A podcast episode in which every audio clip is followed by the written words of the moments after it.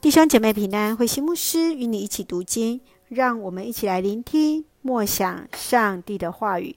以西结书十九章到二十章，主的圣名。以西结书十九章是写给以色列王的挽歌。以西结的挽歌不只只是在追悼那将死的人，也在提醒人的软弱。以西结用笼中的狮子和烧毁的葡萄树。来比喻犹大王室的结局，在二十章是预言上帝对犹大的审判。上帝过去如何恩待以色列，他们却不断悖逆上帝。从过去在出埃及，在旷野，甚至在迦南地，一直到此时，都对上帝不忠。让我们一起来看这段经文与默想。请我们来看十九章十四节：树干着火，烧尽了枝子和果子，它不再有坚硬的枝子可做王的权杖。这是一首挽歌，这首挽歌一直流传着。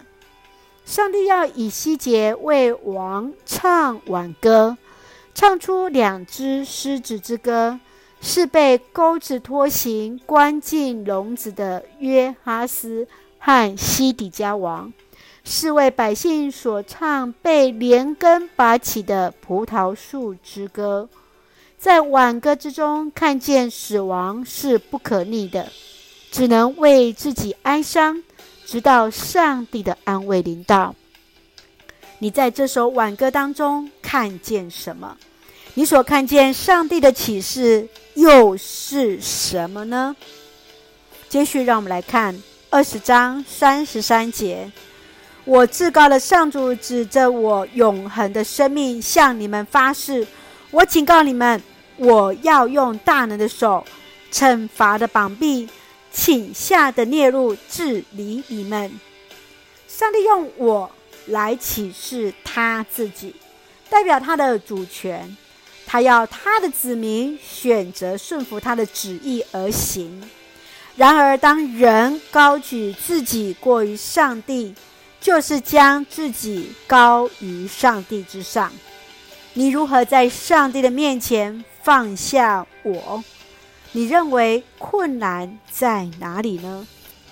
接续，让我们一起用这段经文来作为我们的金句。以西结书二十章十九节：我是上主，你们的上帝，你们要服从我的法律诫命。是的，圣愿我们尊主为大，上帝就是我们的上帝，我们要顺服在上帝的法律与诫命而行。让我们一起用这段经文作为我们的祷告。亲爱的天父上帝，感谢你深爱我们，带领我们新的一天。有主同行，生命在于你。有限的我们无法为自己做什么，唯独你是我们的依靠。恳求主帮助我们，在你面前，唯独尊主为大。谢谢主赐福教会与我们所爱的家人身心灵健壮，恩待我们的国家台湾有主的掌权，使我们都与主连结。做上帝恩典的出口，感谢祷告是奉靠主耶稣的圣名求，阿门。弟兄姐妹，愿上帝的平安与你同在，大家平安。